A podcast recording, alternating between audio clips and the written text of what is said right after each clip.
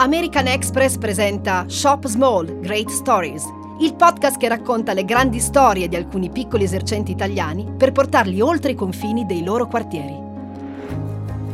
Sono Petra Loreggian e oggi vi porterò in un luogo dove la tradizione incontra l'innovazione. È la cucina di Marco, chef del ristorante Crocifisso di Noto in Sicilia. E diamo il benvenuto al ristorante Crocifisso, c'è per noi collegato lo chef Marco Baglieri. Marco, benvenuto. Ciao, buongiorno, grazie, grazie mille. Cominciamo subito raccontando la storia straordinaria del ristorante Crocifisso. Come è nato il vostro ristorante? Il nostro ristorante è nato tanti anni fa, nel lontano 1986, e nasce come, come un'osteria con mescita vino, che qui volgarmente è detta putiero vino. Ah, ok. Lì noi facevamo poche cose, appunto vino, birra, per gente che tornava tardi dalle campagne a lavorare e così via.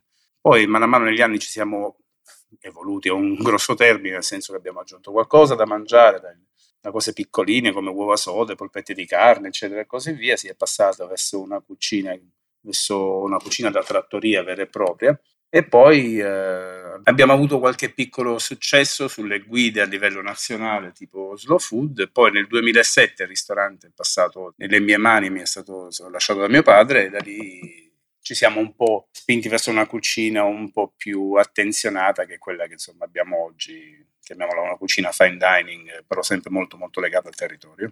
Se dovessimo definire il concetto di fine dining, ci sono moltissime sfumature secondo me che, che lo raccontano bene. Quali sono secondo te?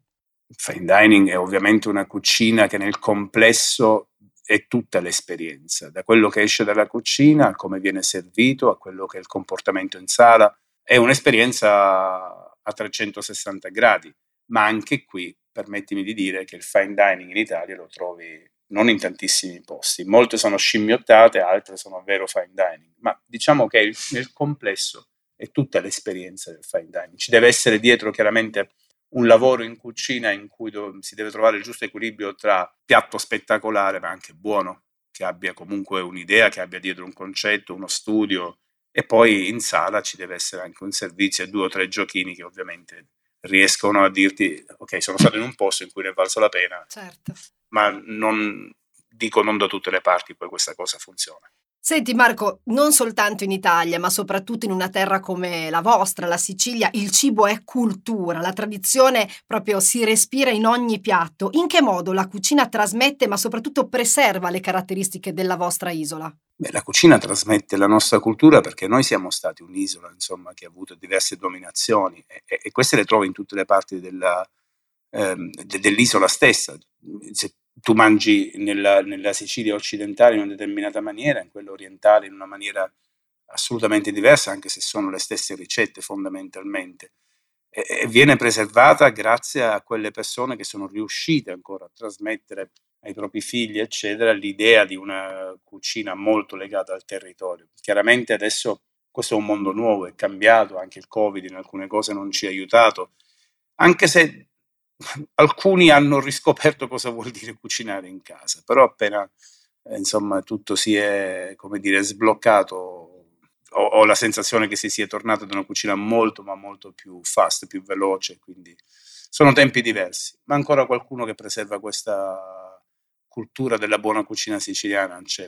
C'è una tua frase che mi ha molto colpito ed è questa. Noi, siciliani, per cucinare abbiamo bisogno soltanto di aprire una finestra e allungare le braccia. Poi abbiamo tutto, non ci manca nulla, cosa che in altre regioni d'Italia è un po' più complicato.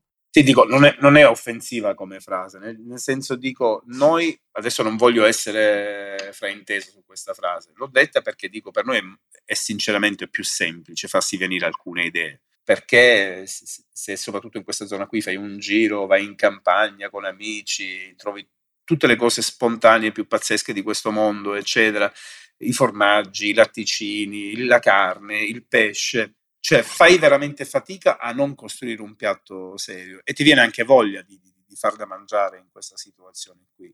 Quella frase fu detta perché mi diverto, dico apro la finestra, allungo un braccio, quello che voglio. Quindi Marco, quanto influisce il territorio, non soltanto noto, ma la Sicilia in generale, nella cucina del ristorante Crocifisso? Io non credo alla cucina a chilometro zero, se per zero si intende solo la propria città. Noi spaziamo molto, noi facciamo arrivare il pesce dalla parte del ragusano e dalla parte del catanese, ci appoggiamo moltissimo a tutto quello che sono i formaggi del ragusano perché sappiamo che lì troviamo la roba migliore, oppure nel Girgentano, ad Agrigento, facciamo arrivare le farine dalla Sicilia occidentale. È, è, fondamentale, la Sicilia è un piccolo continente, basta girarla che si trova di tutto ed è stato quello che abbiamo fatto noi in passato. Che tipo di clientela avete al ristorante Crocifisso? Sono stranieri, gente del posto, persone che vi scovano per caso? No, diciamo che chi ci scova per caso, ma la percentuale è veramente ridotta. Stranieri tantissimi, non abbiamo clientela locale, forse uno su mille.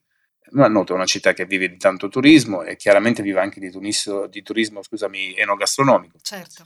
E quindi eh, siamo diventati anche un punto di riferimento per questo settore, per questa categoria di persone. E quindi lavoriamo più con turisti, gente insomma, che ama mangiare e bere bene. Per quanto riguarda invece i vostri dipendenti, negli anni sono cambiate le provenienze? Sono giovani ragazzi della città che hanno voglia di crescere o arrivano anche da fuori? Allora, negli anni è cambiato tutto. Io fino a qualche anno fa avevo molti ragazzi che venivano dal Giappone, in cucina, quindi molti ragazzi giapponesi che, che hanno una cultura diversa sul lavoro eh, e così via. Beh, manodopera locale ridotta, sinceramente, molto. Noi attualmente siamo un mix di, di, di ragazzi locali e di gente che viene da fuori, la nostra pasticcera viene da fuori, eh, qualche ragazzo di sala viene da fuori e quindi abbiamo cercato di trovare il giusto equilibrio. Cosa non facile, però insomma pare che per adesso ci siamo. Se dovessimo parlare di contaminazioni, visto che sono arrivati anche dei ragazzi appunto dal Giappone, mi dicevi, che cosa avete preso da questa cucina, se c'è stato qualcosa, e che cosa avete lasciato loro? Beh, loro penso di aver lasciato molto, tant'è che il mio ex dipendente ha aperto il ristorante Crocifisso a Yokohama in Giappone. Da loro abbiamo, sì, qualcosa. Ora, a me non piace molto contaminare la, la mia cucina, perché ovviamente io vivo in un'isola in cui se ci arrivi vuoi mangiare la Sicilia. Certo. È chiaro. E, ehm, però sul lavoro alcune cose, insomma, le abbiamo, tra virgolette, rubate perché sono molto calmi, molto tranquilli, super organizzati e, e anche sul cibo due o tre idee.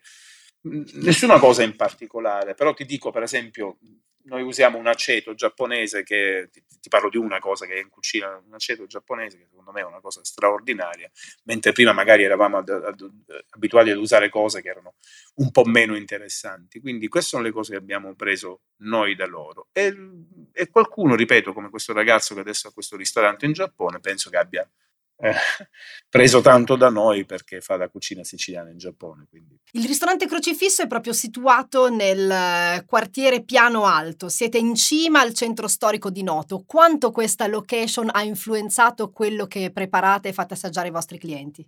No, in realtà no, sull'influenzare no, però è stata una scelta direi casuale perché noi come famiglia abbiamo sempre vissuto in quella zona lì a Noto e che è stata fortunata per me perché oggi il centro di Noto è assolutamente saturo, nel senso è diventata una piccola taormina, quindi molto difficile. Io spesse volte ci penso e dico, sai, come sarebbe stato il mio ristorante in pieno centro a Noto, con una certa confusione, affluenza di un certo tipo. Mm, chiaramente noi abbiamo una clientela più o meno selezionata, Devo dirti dove mi trovo io ancora un posto molto tranquillo, non difficile da raggiungere perché in realtà in linea d'aria sono 250-300 metri, però ha influenzato un po' me, nel senso che mi ha dato la possibilità di poter lavorare con molta più calma e più tranquillità. Quello che c'è nel crocifisso dopo la cena, in zona crocifisso dopo la cena è la cosa più bella al mondo, cioè tu ti siedi fuori con una sedia come si faceva negli anni 80 con i miei nonni, mi accendo il sigaro e mi rilasso e penso a quello che devo fare l'indomani.